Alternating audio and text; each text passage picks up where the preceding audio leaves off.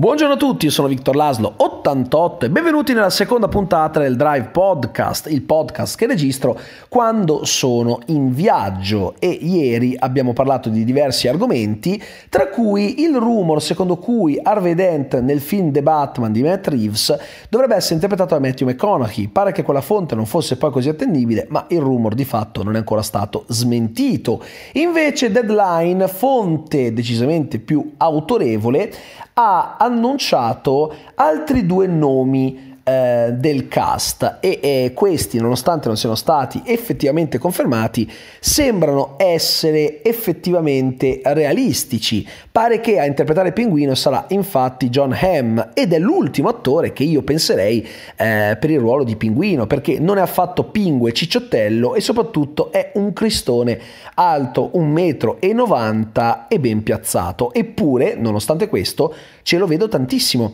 come eh, criminale di Gotham City perché credo che eh, utilizzeranno del trucco prostetico sperando che non facciano cagate con costumi eh, da persona corpulenta, poco credibili, ma mi sembra che la Warner stia puntando parecchio su questo nuovo film, per cui sono sicuro e fiducioso eh, che faranno qualcosa di eh, visivamente spettacolare. Poi John M è un attore che adoro e francamente dopo la fine di Mad Men io ho sperato con tutto me stesso che eh, lui eh, avrebbe continuato a lavorare. Sapete che la gran parte degli attori che diventano famosi per un determinato ruolo televisivo poi eh, finiscono nel dimenticatoio quando quel ruolo si esaurisce. John M. no, John M. ha lavorato parecchio negli ultimi anni, basti pensare a Baby Driver oppure ancora al recente Good Omens, altro prodotto pensato per afflizioni in streaming e che trovate su Amazon Prime Video e che eh, per me è una delle migliori serie degli ultimi anni a mani basse, quindi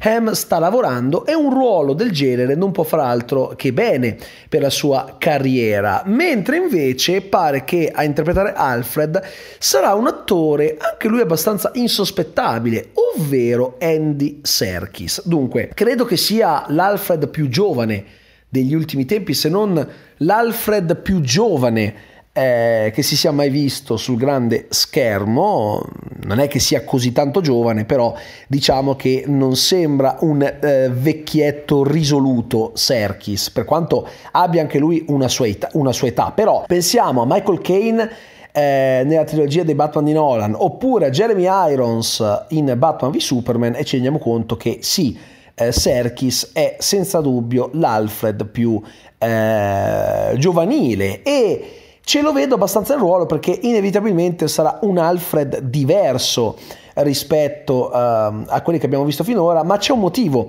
per cui sia più giovane degli altri Alfred, perché questo Batman è un Batman giovane, lasciando stare l'attore, perché eh, se non sbaglio è Christian Bale, l'attore più giovane ad aver interpretato Batman, credo che nelle intenzioni della produzione il personaggio sarà più giovane del personaggio che avevamo visto uh, nel Cavaliere Oscuro o in Batman Begins, perché di fatto Robert Pattinson, anche se adesso, se non sbaglio, ha 35 anni, sembra effettivamente più giovane, ha quella faccia da eterno ragazzino, per cui sarebbe credibilissimo come eh, Batman alle primissime armi. E eh, in molti si sono domandati come mai stiano inserendo così tanti villain di Batman eh, in un solo eh, film, l'enigmista, il pinguino. Catwoman non è propriamente una villain, eh, per cui eh, forse non conta, ma pare che ce ne dovrebbero essere altri. Questo perché, come già ho detto ieri, perché anche ieri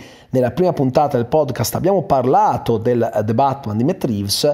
eh, è una detective story che, da quello che hanno detto, potrebbe essere assimilata a storie a fumetti come eh, Il lungo Halloween o Broken City città spezzata, ma ce ne sono tante eh, di questo tipo, dove lui indaga su un crimine e si imbatte in alcuni suoi antichi nemici che per quell'occasione diventano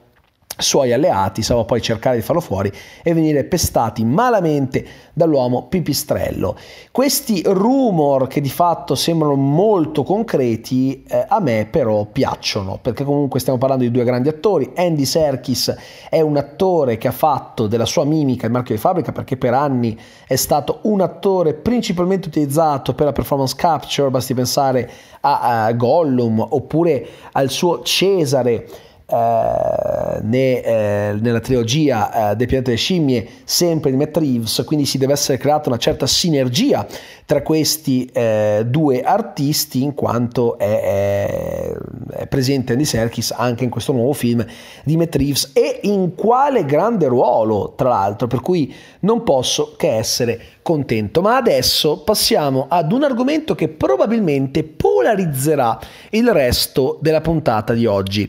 Parliamo dei reboot. I reboot sono uh, qualcosa di molto controverso. Parliamo dei tempi in cui viviamo.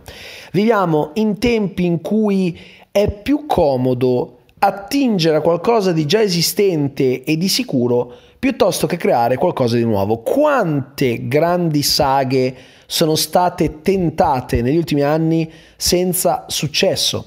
Quali eh, trilogie non si sono mai spinte oltre al primo capitolo perché il pubblico non apprezzava. E una di queste è senza dubbio il Ghostbusters di Paul Feig. Il Ghostbusters di Paul Feig è stato un grande, gigantesco uh, flop, non tanto dal punto di vista economico, perché se non sbaglio poi alla fine sono riusciti a guadagnarci qualcosina, ma non abbastanza a poterlo definire un successo, perché eh, quel film era nato male. L'idea di riproporre Ghostbusters in salsa femminile per cavalcare l'onda del girl power, ma senza avere un'idea solida alla base senza un collegamento con i film precedenti, se avessero eh, collegato tutto eh, facendo capire che per l'appunto eh, queste donne che vestivano i panni della chiappa fantasmi lo facevano perché eh, c'era stato un precedente anni prima, allora forse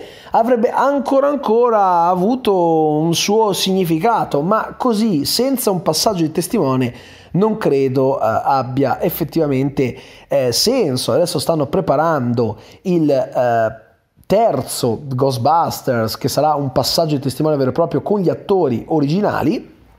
eh, diretto da Jason Reitman, figlio di Ivan, regista dei primi due, e questo sì che può avere un senso, ma rientra comunque nella pratica del reboot. Oggigiorno noi purtroppo non abbiamo più eh, l'abitudine eh, a cercare qualcosa di nuovo, perché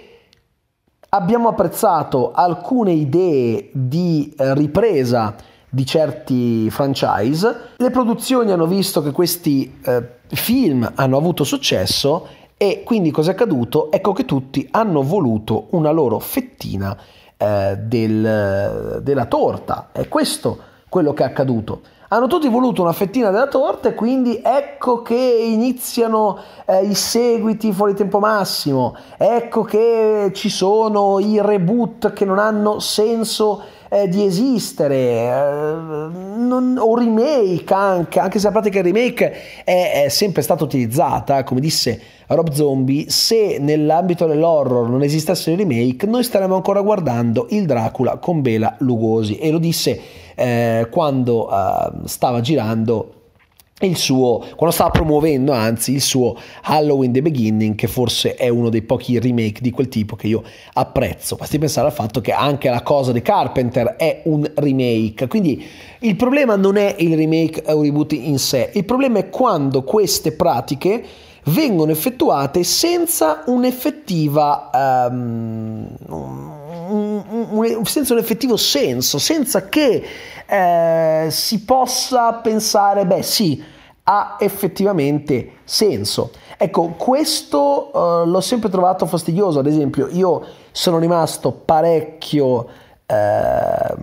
incazzato quando uscì il quinto Pirati dei Caraibi, già il quarto non aveva senso di esistere, ma un quinto e infatti il quinto non era assolutamente niente di che. Oltretutto, oltretutto eh, adesso se non sbaglio hanno annunciato un reboot di Pirati dei Caraibi e che senso ha un reboot senza poi Jack Sparrow? Cioè, poi oltretutto non è che stiamo parlando di una saga che necessita di un reboot, che necessita di essere aggiornata, no, stiamo parlando di una saga che ha anche,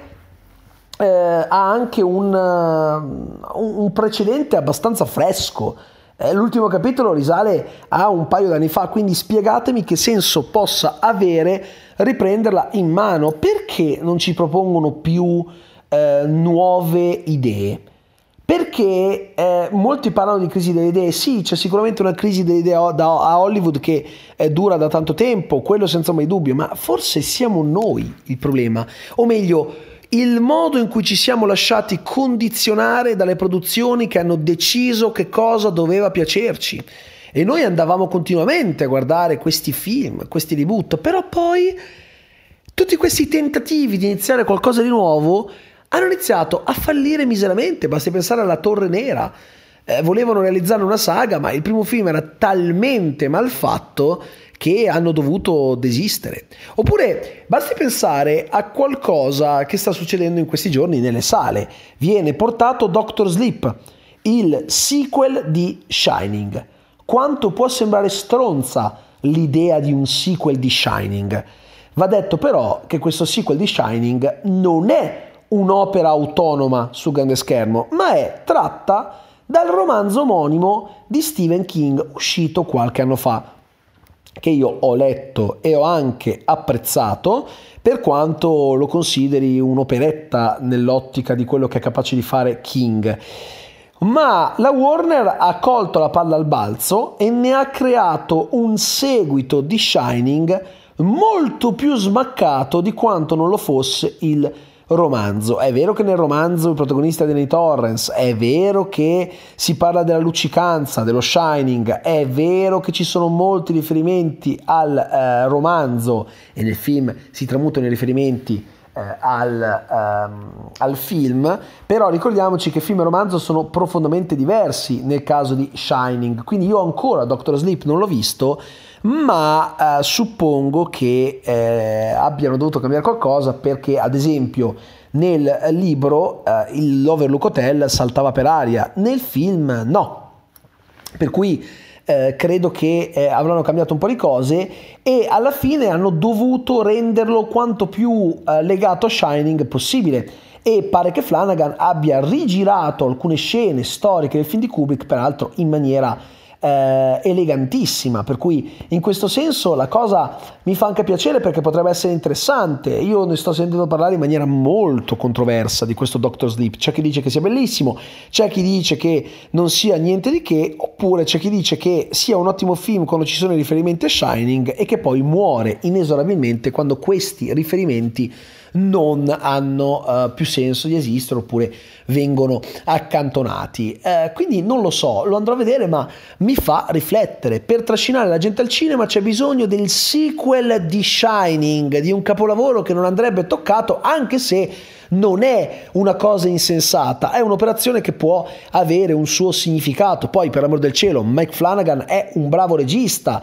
è uno che con l'horror ci sa fare, per cui sono anche curioso di vedere come sia stato Ewan McGregor nei panni del, del, dell'adulto eh, Danny Torrance, per cui non sto dicendo che Doctor Sleep non abbia senso di esistere, anzi, secondo me, tra tutti questi reboot e remake e sequel fuori tempo massimo che non hanno senso di esistere, è quello più sensato, però comunque si aggancia sempre a questa tendenza di vivere nel passato, perché noi viviamo nel passato. E viviamo nel passato perché il futuro ci fa paura, il futuro è incerto, il futuro è ignoto.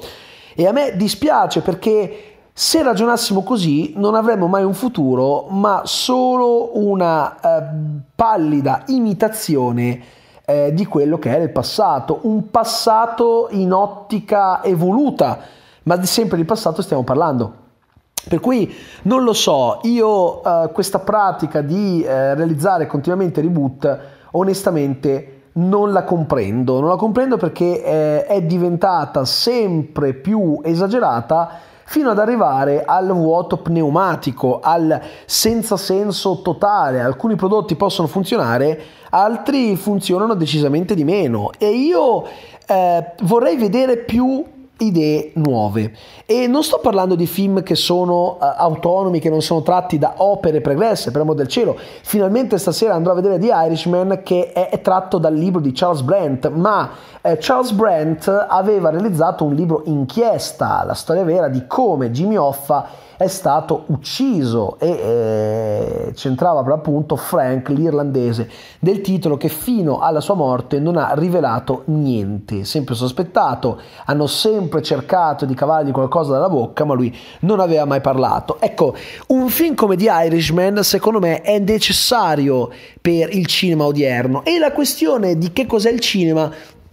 è troppo complessa e arzigogolata per essere trattata in questa puntata del podcast, altrimenti durerebbe 60 ore. Basti dire che eh, un film per me è un film, non mi importa se venga fruito eh, in sala oppure su uno schermo più piccolo, ma un film è un film, perché io eh, se The Irishman non fosse uscito in sala e guardandolo saltasse fuori che si tratta di un film straordinario, rimane un film straordinario anche se la gente se lo guarda sul televisore. Sicuramente sarebbe un peccato non potersi godere un'opera del genere sul grande schermo, ma la qualità e il modo in cui è girato non cambia a seconda eh, di dove viene fruito eh, il film. Per cui io personalmente sono eh, contento che Scorsese sia riuscito a, a girare il suo film, sebbene questo film sia stato eh, per l'appunto eh, mandato in sala poco, non moltissimo, è questo il grosso problema, ma non importa, non è una cosa importante, semplicemente, eh, semplicemente eh, è un discorso che affronterò eh, in una prossima puntata del podcast perché è una cosa di cui sicuramente bisogna parlare, ma eh, alla fine un film è un film e non è che diventa meno film se viene visto sul televisore, perché allora altrimenti eh, tutti quelli che hanno visto Shining eh, dopo il 1980 cosa dovevano fare? È stato riproposto nella sua versione estesa recentemente in sala, ma prima di allora pochi hanno potuto goderselo sul grande schermo, se non magari in qualche proiezione speciale che comunque era una proiezione dal Blu-ray o dal DVD, quindi eh, è ovvio che guardarlo sullo schermo è tutta un'altra cosa, però non è che Shining è per tutti quelli che l'hanno visto in un video successivamente alla sua uscita nelle sale, allora è come se non l'avessero mai visto. Il film è il film, punto. Quindi su questo eh, io non, non mi smuovo, l'ho detto mille volte e sono quindi dell'idea che fondamentalmente eh, non bisogna fraintendere e eh, confondere la fruizione dal film in sé. Questo è molto importante, per cui sono eh, sinceramente convinto che eh, sia, necessario, sia necessario tornare a film eh, di un certo tipo, non per forza al film d'autore, perché io sono anche un grande sostenitore dei blockbuster, ma piuttosto ai film che propongono idee nuove, anche se magari derivano poi da opere eh, precedentemente mh, mm, eh, pubblicate, che possono essere libri o fumetti, ma eh, quantomeno idee nuove che non siano reboot di saga che non hanno eh, bisogno di reboot o sequel eh, di film eh, molto più datati che vengono riesumati solo perché vogliono battere il ferro finché è caldo, anche quando il ferro di fatto non è più caldo. Ad esempio, tra poco esce Zombieland doppio colpo, però anche lì Zombieland doppio colpo ha senso perché? Perché è un Uh, film che eh, di fatto volevano realizzare da tanto tempo e gli autori sono riusciti a realizzarlo solo adesso, quindi ci sta perché non è una cosa eh, che viene riesumata dopo tanto tempo perché sì, no, gli autori avrebbero voluto realizzarlo a pochissimi anni di distanza dal primo, ma non glielo avevano permesso e non so perché, perché Zombieland è diventato di fatto un piccolo cult. Quindi questo era il mio discorso, mi piacerebbe sapere anche la vostra, magari in qualche commento, non lo so, fatemi sapere e noi ci vediamo alla prossima puntata del Drive Podcast. Ciao a tutti!